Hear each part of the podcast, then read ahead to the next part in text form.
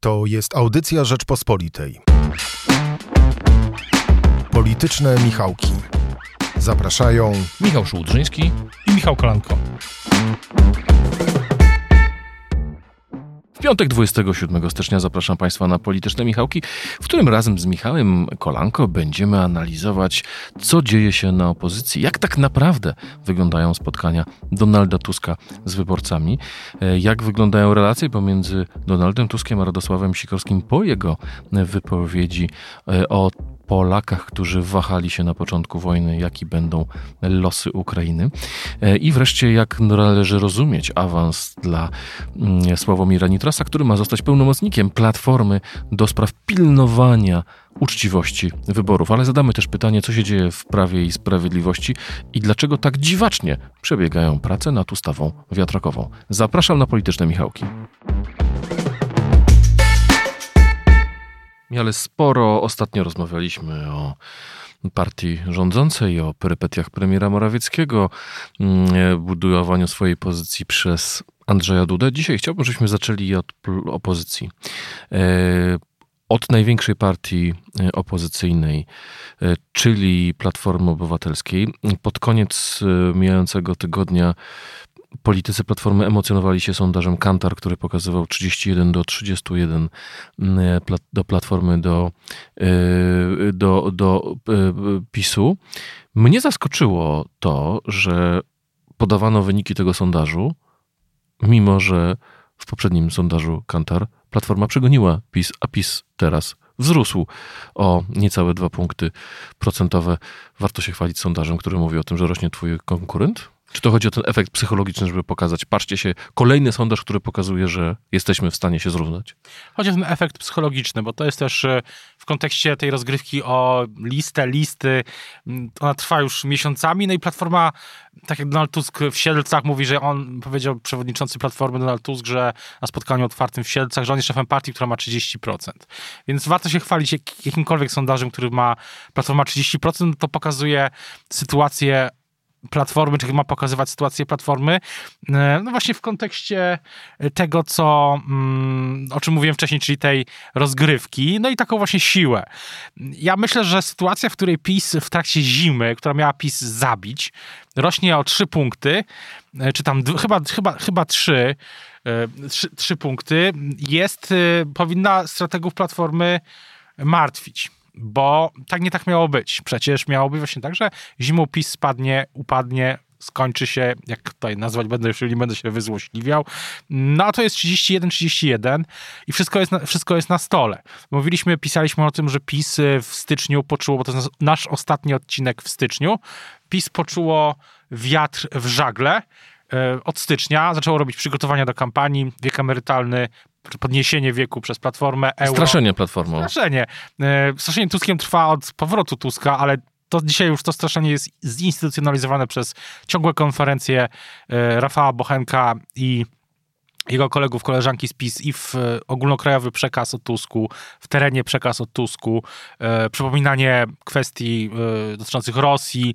To wszystko się dzieje, a Platforma cieszy się sondażem, że no i ma 31%, no bo to jak mówię, jest obliczone tylko na e, decyzję, na, na tą, moim zdaniem przede wszystkim na tą wewnętrzną rozgrywkę.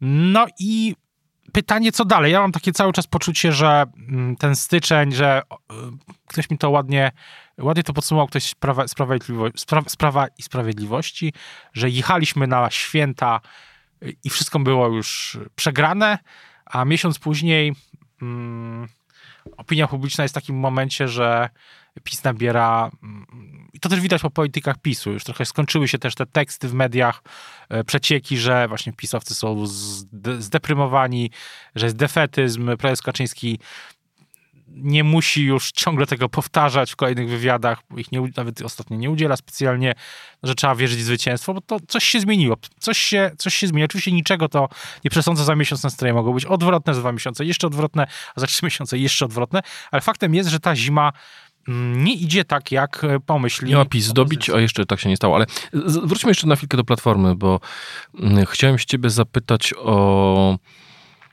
taką technologię polityczną. Byłeś w tym tygodniu, pojechałeś z, mm, na spotkanie w terenie e, Donalda Tuska. E, nie byłeś Tam tam. pojechałem z, z Biorkomem. Nie byłeś, tak, Pociągiem. po- pojechałeś pociągiem do Siedlec. Ym, Nie byłeś przebranym dziennikarzem udającym zwykłego obywatela, który zadaje zatroskane pytania mające przyszpilić przewodniczącego Tuska, tylko obserwowałeś, notowałeś, napisałeś o tym tekst. Jakie masz wrażenia właśnie takie co do tej politycznej kuchni, czy politycznej technologii? Czy Tusk jest lepszy, czy gorszy niż kiedyś, w lepszej formie, w gorszej formie? I czy te poszczególne rozgrywki składają się w jakąś całość, w jakąś przemyślaną strategicznie kampanię, w której jest cel, czyli październikowe wybory i e, przegonienie, Tus- przegonienie PiSu albo otrzymanie wyniku gorszego, ale możliwość zbudowania koalicji większościowej opozycji. Myślę, że obserwując to spotkanie i obserwując te ruchy, ruchy Platformy, czy właśnie tą radość z tego sondażu, można zobaczyć jedną rzecz, że Platforma Obywatelska, zwłaszcza Donald Tusk, są świetni, jeśli chodzi o taktykę. W tym tygodniu też to było widać, była ta ustawa o obniżce VAT-u na gaz y, y, i taktycznie Platforma jest za, Tus- za po powrocie Tuska jest dużo lepsza niż była wcześniej.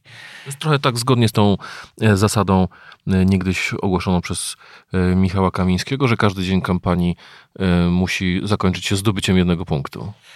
przynajmniej próbą. Taktycznie Platforma i sam Donald Tusk już tak na ska- w skali mikro na tych spotkaniach jest y, w dobrej, albo nawet życiowej formie. To obserwowałem z bliska. Warto, to, warto pojechać, bo zobaczyć to na własne oczy, bo to nie jest to samo, gdy się ogląda w telewizji czy przez, na, na Facebooku. Natomiast gorzej jest ze strategią.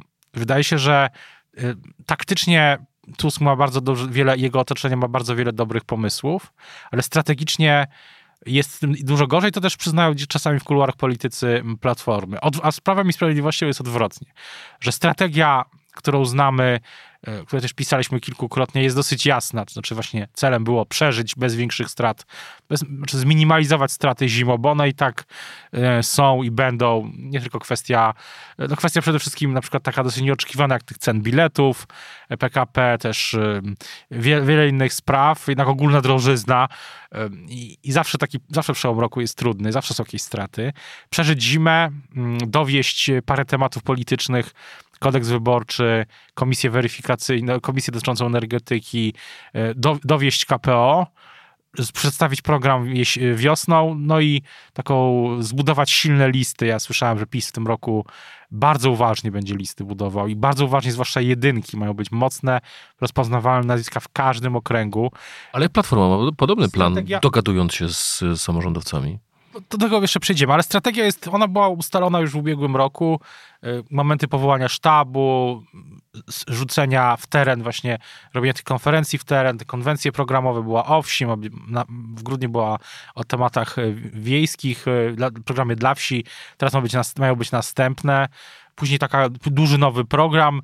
No i to, co już, już znamy, tak? Oczywiście w tym jest też us, us, ustalenie listy z Solidarną Polską Partią Republikańską i z e, Marcinem Ociepą, bo politycy PiS sobie zdają sprawę, że rozbicie prawicy im mocno mm, utrudni zwycięstwo. Ale ten plan jest strategiczny, natomiast gorzej jest z taktyką, no bo taktycznie... Wyjdzie prezes na spotkanie z narodem i powie o powie w szyję. jakąś dykteryjkę, którą usłyszał i która wydaje mu się ważna i poważna, no a efekt jest tego taki, że do dzisiaj ta wypowiedź na pewno już w ogóle przejdzie do nawet języka już chyba weszła. Nie tak jakby PiS sobie chciał. No i też w Sejmie gdzieś tam ktoś przegra jakieś, zabraknie jednego głosu na komisji, opozycja oczywiście robi z tego ten, robi z tego sprawę, no bo to jest jej, wilcze, jej prawo i jej zresztą obowiązek w jakimś sensie, że PiS się sypie, tutaj ktoś powie coś niemądrego y, na Twitterze, tutaj ktoś, y, y, tutaj znowu mm, wiatraki, które miały być zliberalizowane, no eksperci, redaktor Sawicki w Rzeczpospolitej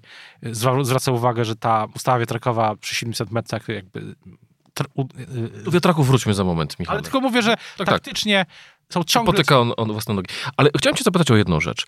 E, jedziesz na spotkanie e, Donalda Tuska i słuchasz go. E, całe spotkanie trwa kilkadziesiąt minut. No, do kogo- dwóch godzin. Do kogo ono jest adresowane? Czy to jest adresowane do e, niezdecydowanych wyborców? Czy to jest utwardzanie elektoratu mm, już przekonanego do platformy? Czy to jest mobilizowanie umiarkowanych sympatyków, ale jednak sympatyków platformy? Do kogo Tusk adresuje w tej chwili swój przekaz? Myślę, że interesujące było to, że w trakcie tego spotkania Tusk dwa razy mniej więcej powiedział, że on jest centrum, że on, się usta- że on jest, uznaje się za człowieka centrum. To było przy okazji pytania o dobrostan zwierząt. Tam podał przykład takich skrajnych rozwiązań, które są e, jego zdaniem złe, na przykład zakaz wędkowania. Ja szczerze mówiąc akurat o zakazie wędkowania tak, tak wprost nie słyszałem, ale wiadomo o czym, co miał na myśli Tusk, jeśli chodzi o zwierzęta. To jest stara metoda Donalda Tuska. Możemy wam zabrać całe OFE, możemy wam nie zabierać w ogóle OFE, więc weźmy kompromis, zabierzmy połowę. Tak? Mogliśmy podwieźć, podnieść wiek emerytalny do 70 roku życia, ale Podniesiemy do 67. Unikamy skrajnych narracji. To jest też w książce mm, przewodniczącego Tuska Wybór, tej rozmowie z Ann Applebaum. Tam też wielokrotnie właśnie pada to, że trzeba unikać skrajnych narracji. Ale z drugiej strony, no całe to spotkanie to jest taka, proszę za to, mm, taki, mm, to stwierdzenie, to jest polaryzacja już naprawdę na pełnej. To jest, y, y, to są bardzo jasne zapowiedzi, które są generalnie kierowane pod elektorat Platformy, no bo trudno... E, no i takie stwierdzenia, które... Mm, są zaprzeczeniem całego pomysłu PiSu na politykę. No bo pomysł PiS na politykę, oczywiście wiele osób się z tym nie zgodzi, pewnie jest generalnie taki zawsze był, że przedstawiamy jakąś ofertę, ona jest wypracowana, wyanalizowana, zrobione są fokusy, dziesiątki za setki tysięcy z, za duże pieniądze, to oczywiście później wychodzi w sprawozdaniach PKW. E, no i robimy politykę ofertę, ono kierujemy ją dla szerokiego grona wyborców, znamy te segmenty e, i ona jest szczegółowa w miarę. Tak PiS robił y, wszystkie ostatnie kampanie wyborcze. To zwłaszcza tę pierwszą zwycięską, najważniejszą w sumie, czyli i prezydencką, i parlamentarną 2015. A przewodniczący Tusk wychodzi i mówi, jak ja będę premierem, to benzyna będzie po 5,19. Nie będzie drożyzny. Nie mówi jak. Nie ma o tym słowa. Wystarczy pogonić Adama Glapińskiego. Oczywiście, pogonić. Było pytanie o samorządy przewodniczący Tusk najpierw 5 minut mówił mniej więcej coś w stylu, że to jest zbyt hermetyczny temat, te sprawy budżetowe samorządów, że to wszystko będzie na stronie Platformy zawieszone, program będzie ten, y, no i tym się zajmą tam samorządowcy i, i tyle. I nie powiedział oczywiście słowa generalnie konkretnego o tym, y, jak to jak będą wyglądały relacje rząd-samorząd w hipotetycznym nowym rządzie, bo te relacje, powiedzmy sobie szczerze, one nigdy nie są dobre, bo samorządowcy czy nigdy nie są, może nie inaczej, zawsze są jakimś tarciem, no bo samorządowcy zawsze chcą mieć własny kawałek tortu, a władza centralna oczywiście zawsze chce mieć, yy, chce mieć własną, własne imperium. Oczywiście to nie jest tak jak y, za Platformy nie było tak jak teraz, kiedy jest ten otwarty konflikt, przynajmniej częścią środowiska samorządowego, no ale te, to tarcie zawsze jest. Nie było tam szczegółów, ale na przykład było o tym, że dobrze, że PiS prowadził konfiskatę rozszerzoną, bo mm, to się nam przyda. I z jednej strony Tusk mówi w centrum, jestem w centrum i to jest... Czyli odbierzemy ukradzione majątki pisowcom, tak? Że rozliczymy, nie będzie zemsty, ale niezależna prokuratura wszystko rozliczy. I tak dalej. I to jest już taka twarda linia, która się, spodoba, która się podoba moim zdaniem tylko twardemu elektoratowi, a jednocześnie Tusk mówi, jestem w centrum, nie będzie skrajnych narracji. To centrum oczywiście też jest moim zdaniem próbą blokowania tam Hołowni. No, Hołownia niedawno powiedział przecież, zresztą mówi to mniej więcej e, raz na jakiś czas, że on jest radykalnym centrum. I to jest pewna sprzeczność w, tych, na tych, e, w tym przekazie, ale też e, Donald Tusk na pewno jest mistrzem zarządzania emocjami, zwłaszcza na takiej mikroskali. I on też uwielbia polaryzację już z samymi rozmówcami, bo on uwielbia najbardziej to, co zresztą było widać po tym spotkaniu, nawet tam rzucił taką uwagę, że, że on lubi, gdy jest tak gorąco. Gdy się z kimś, gdy ktoś zadaje mu pytanie właśnie e, o ten podniesienie, o ten wiek emerytalny, o strzelanie do górników, o, o, o Rafała, o Boże, o, nie o Rafała, tylko o Radosława Sikorskiego i to wszystko go nakręca. On uwielbia taką zderzanie się z publicznością i te pytania, które się okazało zadał właśnie dziennikarz TVP Info, to tylko Donaldowi Tuskowi pomogły, bo zbudował taką emocję, polaryzację, sala jest po jego stronie, poza tym pytającym oczywiście No i jest, można się nakręcać. To widziałem też to w kampanii w 2011 roku, gdy Donald Tusk jeździł tuskobusem, jeździli za nim kibice, że tak się wyrażę, były pytania też trudne od mieszkańców tych. A i była wtedy jasna polaryzacja, tak? No, polaryzacja, Tusk się pokazał jako lider, który to bierze wszystko na klatę. Nie było pytań, na, gdyby na początku było pytanie, a dlaczego PiS jest zły, jak go pokonać, to nie byłoby takiego efektu. E, Więc e, jeśli ktoś chce zaszkodzić, e, e, jeśli chce pomóc Tuskowi, to właśnie wysyłając kolejnych e, kolejne osoby z, z niby trudnymi e, pytaniami, bo to przewodniczącego tylko, jemu się to tylko podoba. No i oczywiście jest masa takich, e, masa też e, no, takich bon, motów. No i też charakterystyczne jest, e, że Donald Tusk cały czas powtarza, że jak ktoś chce władzy, i to jest chyba komunikat i do Hołowni, i do innych polityków, e, zwłaszcza mm, być może nawet też prezydenta Warszawy, że jak ktoś chce władzy, no i sobie ją weźmie, łokcie i głowa, mówi Donald Tusk, czyli no, trzeba się rozpychać łokcia, łokciami, walczyć. I to, to myślę, że u Tuska jest konsekwentne. I on też kieruje to do, to jest takie też wyzwanie rzucane do innych, e, no bo on jest, uważa się za najsilniejszego e, i jak ktoś chce władzy, no to musimy to odebrać. Chciałem cię zapytać, bo wspomniałeś ten temat, o komentarz mm, poproszono Donalda Tuska w sprawie Radosława Sikorskiego. E, oczywiście, literalnie Radosław Sikorski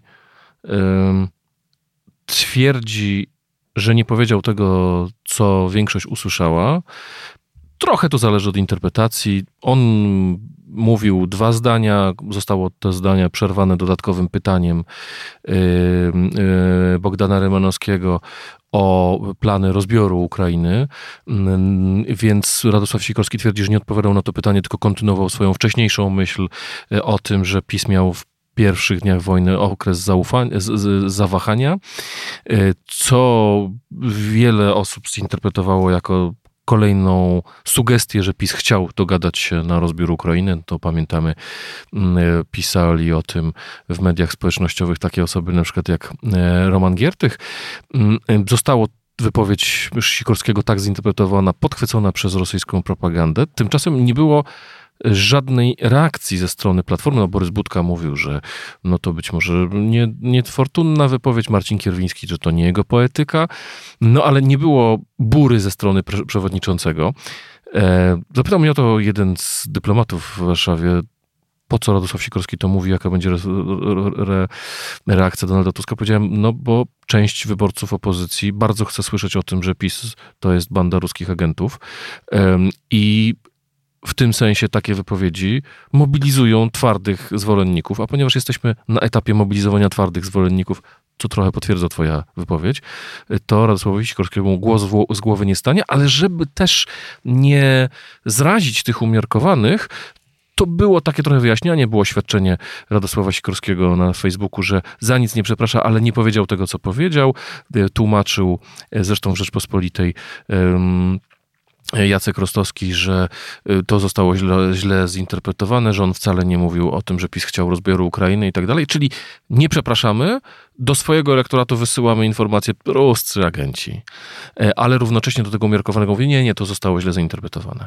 Co więcej, Donald Tusk e, niedawno na Twitterze zauważył, że a- propos jeszcze tego sondażu sobie przypomniałem, że, że trzeba rozmawiać z partią niezdecydowanych, bo w tym sondażu, o którym mowa, było chyba 13% niezdecydowanych, co zresztą w ogóle tak, e, tak się wyrażę między nami, mówiąc, sprawia, że ten, wartość tego sondażu jest naprawdę niewielka, bo w praktyce 13% niezdecydowanych, tam chociaż jest to to wszystko może, e, wynik wyboru może być jaki, i- zupełnie inny. Czyli co ósmy wyborca nie wie jeszcze, na kogo odda głos. No, w naszych sondażach Ibrisu dla że, że, Rzepy też e, wielokrotnie były takie wysokie wyniki, od 8 myślę do nawet 15 w, tym, w tamtym roku te, mm, tych niezdecydowanych pamiętam. I Donald Tusk mówi, że z nimi trzeba przede wszystkim rozmawiać. Znaczy, ja mm, usłyszałem w siedlcach, że, e, że jak można w ogóle mówić, Donald Tusk e, bronił Sikorskiego oczywiście, mówił, że wspominał jego wyjazdy do Afganistanu, E, zaraz wrócił do tej takiej narracji ala jeden z autorów poczytnych w tamtym środowisku e, twardych zwolenników Platformy, że przecież Kaczyński się tutaj gdzieś tam kiedyś pił wódkę z, z rosyjskimi szpiegami. No i w ogóle niech to wytłumaczył. Od razu przerzucanie, mm, niech to wytłumaczy, a nie zajmujmy się bohaterem wa- walki z, z Sowietami w Afganistanie.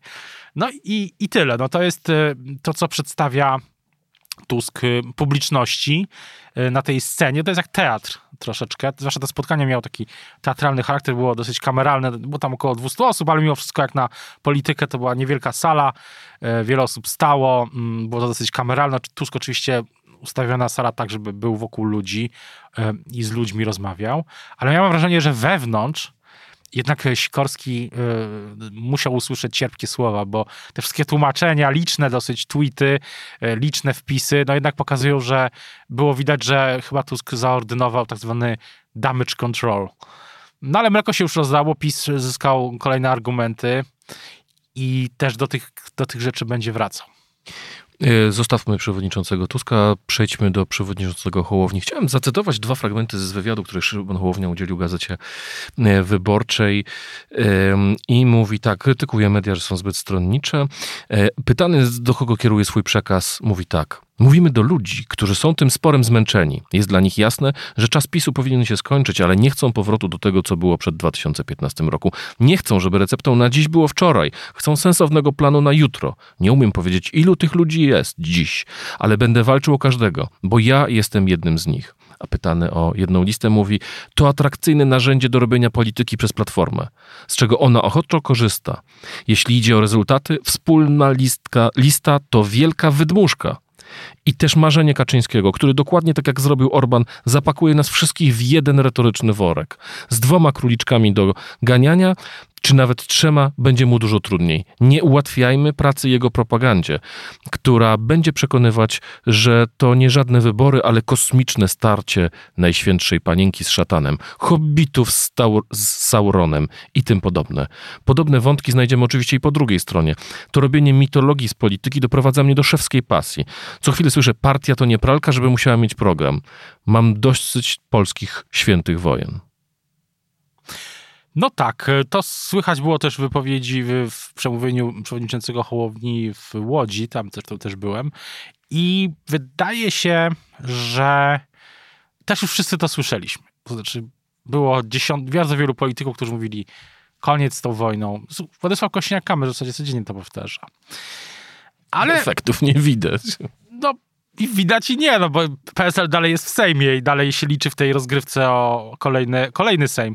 E, no Ryszard Petru to też tego próbował, była pamiętam taka konferencja, gdzie rozbiją nawet taki beton przed jednym chyba przy pałacem prezydenckim, czy przed Sejmem, już nie, nie do końca, ale był beton rozbijany, symboliczny oczywiście. Tą samą emocję chciał wykorzystać Robert Biedroń, zakładając partię Wiosna. Oczywiście, tak samo Paweł, Paweł Kukiz też chciał zde, zdehermetyzować system, z innych oczywiście zupełnie pozycji, a może nie tak innych. No jak się skończyło, doskonale wiemy. Ale pytanie jest, jak ja już to kiedyś pisałem, no Hołownia trochę oczekiwania, mm, jak to się mówi, komentariatu przeskoczył, no bo było oczekiwanie, że, że jego, po pierwsze jego kampania prezydencka się nie uda, że to jest wymysł, że to jest w ogóle bzdura.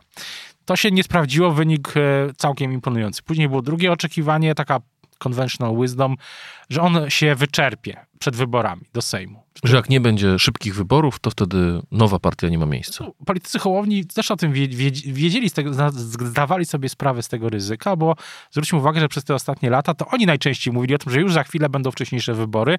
E, wraz z uchwaleniem budżetu w tym tygodniu e, jedna z tych ścieżek już się definitywnie zamknęła. Myślę, że dzisiaj już o wcześniejszych wyborach nikt e, nie powie. Ta teoria się nigdy nie sprawdziła gwoli ścisłości, oczywiście nie tylko politycy Hołowni w to grali, ale oni najczęściej. No i e, wydaje się, że teraz jest trzeci sprawdzian przed Hołownią, to znaczy e, zrobienie czegoś, czego jeszcze nikt nie zrobił, czyli po tak długim czasie wejście na efekcie świeżości w jakimś sensie do Sejmu.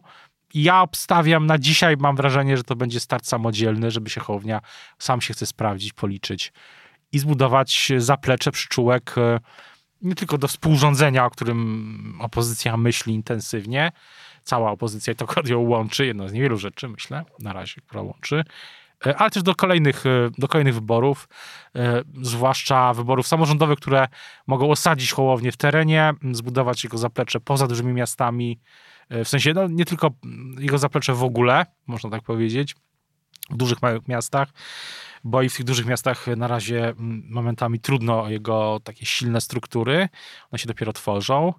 No i później wybory prezydenckie, eurowybory myślę raczej symboliczne znaczenie. No i wybory prezydenckie, pewnie ponowny start Hołowni.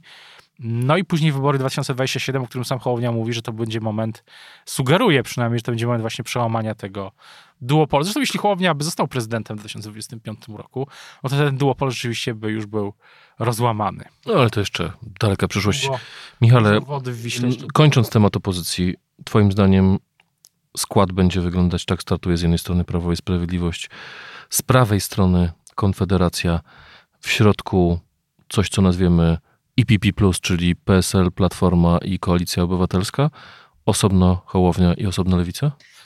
Moja, na razie nic się nie zmienia w tej, w tej, rozmawialiśmy o tym w ubiegłym tygodniu, na razie nie ma nowych sygnałów. Jedyny w zasadzie nowy sygnał polityczny realnie ze strony Platformy w tym tygodniu to jest Sławomir Nitras jako szef tego, czy delegat tego ruchu ochrony wyborów e, z hasłem wszystkie ręce na pokład, tak się w Platformie mówi, no bo Sławomir Nitras oczywiście no, jest głównym, jednym z najważniejszych współpracowników Rafała, Rafała Trzaskowskiego w tych, e, w ostatnich latach. No i jego wejście na ten pokład, ogłoszenie konferencji wspólnie z Donaldem Tuskiem w piątek też jest bardzo symboliczne. Myślę, że mm, no, chemii między panami z tego, co się słyszało, raczej nigdy nie było. No ale zobaczymy.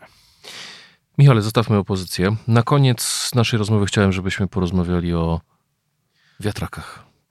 E, zaskakujący w ogóle dzień. E, we wtorek wydawało się, że wszystko jest dogadane. We środę pojawił się pomysł, a może jednak robić referenda lokalne w sprawie e, wiatraków. We czwartek pojawiła się poprawka, która wspomniałeś naszego kolegę Bartka Sawickiego.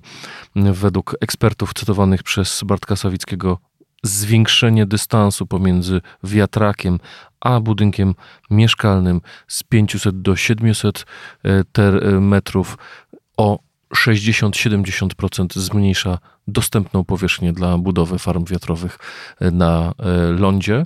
Mm, i z kilku procent powierzchni zostaje ułamek procenta powierzchni, co oznacza, że tak naprawdę plany, żeby energetyką wiatrową, lądową, mocno uzupełnić miks energetyczny, no, muszą zostać radykalnie zrewidowane. Powiedz mi, o co tu chodzi? To znaczy, czy tu jest jakieś lobby węglowe, które chce to rozbić?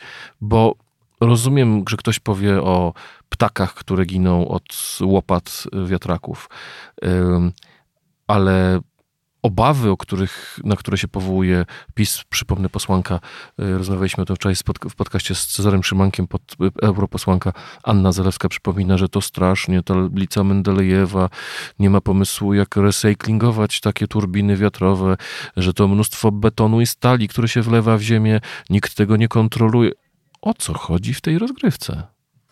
To nie ma jednej odpowiedzi, myślę, na to pytanie. Na pewno jest tak, że w samym klubie PiS jest opór wokół, wokół tego tematu i wydaje się, że ta poprawka ma ten opór rozmasować. Wydaje się też, że niespecjalnie chętnie, że całe, że Ministerstwo Klimatu i rząd, i premier Morawiecki też e, woleliby te wiatraki na tych 500 metrach. Co zresztą jeszcze, jeszcze zobaczymy w ogóle, jaka będzie, jak będzie finalny, jaki będzie finalny kształt tej ustawy. No bo wydaje mi się, że jest grupa wpis polityków, m, którzy są przekonani o tym, że ta ustawa powinna po prostu przejść przez Sejm przede wszystkim głosami klubu, klubu PiS. Y, I żeby nie było. I wracamy do starego, czyli żeby nie robić kolejnego głosowania z Solidarną Polską przeciw. Solidarna Polska i tak będzie przeciw, ale pytanie jest o skalę buntu, tak sobie teraz to myślę, o skalę buntu w samym PiSie. No bo jeśli to będzie bunt na poziomie pięciu, sześciu posłów, y, posłanka, mm, kilku, kilkoro, kilku posłów, posłanek, to jeszcze nie będzie tak dla PiSu źle. Ale pamiętajmy, że dla prezesa Kaczyńskiego najważniejsza jest partia i jej jedność. Jeśli będzie tak, że ten, ta ustawa przejdzie przez Sejm głosami, no nie wiem, PSL, Hołowni. 20, 20 mhm. polityków y, w klubie PiS, y, a reszta to będą głosy opozycji do tych potrzebne, no, bo oni tak to ustawę poprą, bo nie mają specjalnie wyjścia. Też nie jest taka sytuacja jak z Sądem Najwyższym, to nie budzi aż takiej kontrowersji. Myślę, że nawet wiatraki na 700 metrach to nie jest argument, żeby tej ustawy nie poprzeć. To Powiedzmy sobie szczerze, każde z rozwiązań, nawet te 700 metrów i tak jest lepsze niż dzisiejszy de facto ban na budowę nowych tak, wiatraków. Tak będzie, taka będzie też argumentacja moim zdaniem opozycji, chociaż w kuluarach się mówi, że słyszałem, że opozycja tanio poparcie nie sprzeda. Jeszcze można to poprawiać w Senacie, odrzucać później trzeba by poprawki Senatu. Myślę, że to jest to myślenie. Sądzę, że to jest to myślenie części e, w Prawie i Sprawiedliwości. Trzeba dać jakiś kompromis, dać naszym posłom pretekst do tego, żeby głosowali wszyscy albo większość za, a nie e, jeszcze iść dalej niż nawet przy głosowaniu o Sądzie Najwyższym. E, ustawa o Sądzie Najwyższym, która notabene w przyszłym tygodniu przejdzie przez Senat i już wkrótce mm, wróci do Sejmu i trafi do prezydenta. Wydaje mi się, że to jest y, częściowo to myślenie, a niektórzy też w Prawie i Sprawiedliwości rzeczywiście obawiają się, y, że na tych spotkaniach, które już każe im robić, czy każe im robić prezes y, każe im robić prezes Kaczyński, czy robią już teraz, no dostaną głosy, że no już się uruchomił proces zatwierdzanie to trwa lata, tak? To nie będzie tak, że mm, ustawa przejdzie przecież przez prezydenta, czy prezydent ją podpisze, jeśli ją podpisze i nagle w Polsce jak grzyby po deszczu zaczną rosnąć wiatraki, bo przecież też y, to trwa lata, zanim one w ogóle powstaną na mocy tego nowego prawa. No ale że, polity- że, że wyborcy na tych spotkaniach będą już mówić, że tutaj już się szykuje y, coś, co nam zniszczy mm, spokój.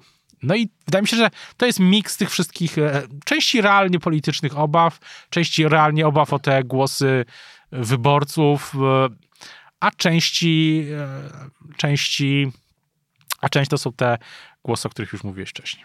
Ale czy to oznacza, że prezes dziś nie ma wystarczająco dużo politycznej siły, żeby powiedzieć głosujcie za tą ustawą, bo to jest dla nas ważne, bo to jest warunek KPO, a chcemy mieć przynajmniej obietnicę wypłaty europejskich pieniędzy przed wyborami. Mm, już taki potęgi, no zawsze Kaczyński w wywiadach, prezes Kaczyński w wywiadach powtarza, że nie jest żadnym e, dyktatorem, ale to jest tak, że dzisiaj ci posłowie lokalni bardziej się boją, e, jak napisałem w komentarzu dzisiaj Rzeczpospolitej, bardziej się boją głosu swoich wyborców z okręgu wyborczego, gdzie może stanąć e, wiatrak, ponieważ jak uznają, że sprzedał ich interesy, e, to po prostu na niego nie zagłosują i on się do Sejmu nie dostanie, nawet jak Kaczyński da, da mu dobre miejsce. No, myślę, że prezes Kaczyński tak jak wygląda ta praktyka, chociaż ona nie jest taka do końca jasna, czy to nie widać tego publicznie, ale prezes Kaczyński generalnie słucha nastrojów partii. I myślę, że on nie chce nawet, y, pewnie mógłby powiedzieć, y, parafrazując Radosława Sikorskiego, do polityków PiS na klubie głosujcie albo zginiecie. Natomiast y, on tego chyba nie chce robić, bo też pewnie widzi pewnego rodzaju część z tych obaw o te głosy mieszkańców na, na w małych miejscowościach jest pewnie troszeczkę, jest pewnie realna, ale też jest efekt, powiedzmy sobie szczerze, tego nastroju, który sam PiS wygenerował 6 lat temu. No przecież to PiS, e, przecież to PiS zablokował. Czy, straszył wiatrakami. Straszył wiatrakami. Teraz PiS trochę zbiera ten e, efekty tego straszenia. Ja myślę, że PiS uważa, że myślę, prezes Kaczyński i premier Morawiecki uważają, że to nie jest sprawa, którą w, trzeba stawiać na ostrzu noża, bo sprawa wiatraków nie jest tak precyzyjnie zapisana w KPO, jak sprawa... Ma być liberalizacja, po prostu, jakaś. Jakaś liberalizacja, nawet o 100 metrów, czy, czy, czy w ogóle. Nawet, przy tych, nawet te referenda, które ten pomysł upadł, e, nawet to nie byłoby dla Unii większym kłopotem, no bo ma być po prostu jakaś liberalizacja. Formalnie byłoby łatwiej, realnie rzadko kiedy referenda są ważne. Michale, bardzo Ci dziękuję za tę rozmowę. Dziękujemy Michałowi Patyrze, który realizował e, naszą e, rozmowę. Zachęcamy Państwa oczywiście do wykupywania subskrypcji. Wejdźcie na stronę czytaj.rp.pl. Żegnamy się z Państwem, życzymy dobrego weekendu i dobrego tygodnia. Do usłyszenia za tydzień. Do usłyszenia. Słuchaj więcej na stronie podcasty.rp.pl. Szukaj Rzeczpospolita Audycje w serwisach streamingowych. Poznaj mocne strony Rzeczpospolitej. Wejdź na prenumerata rp.pl. Polecam. Bogusław Rabota, redaktor naczelny.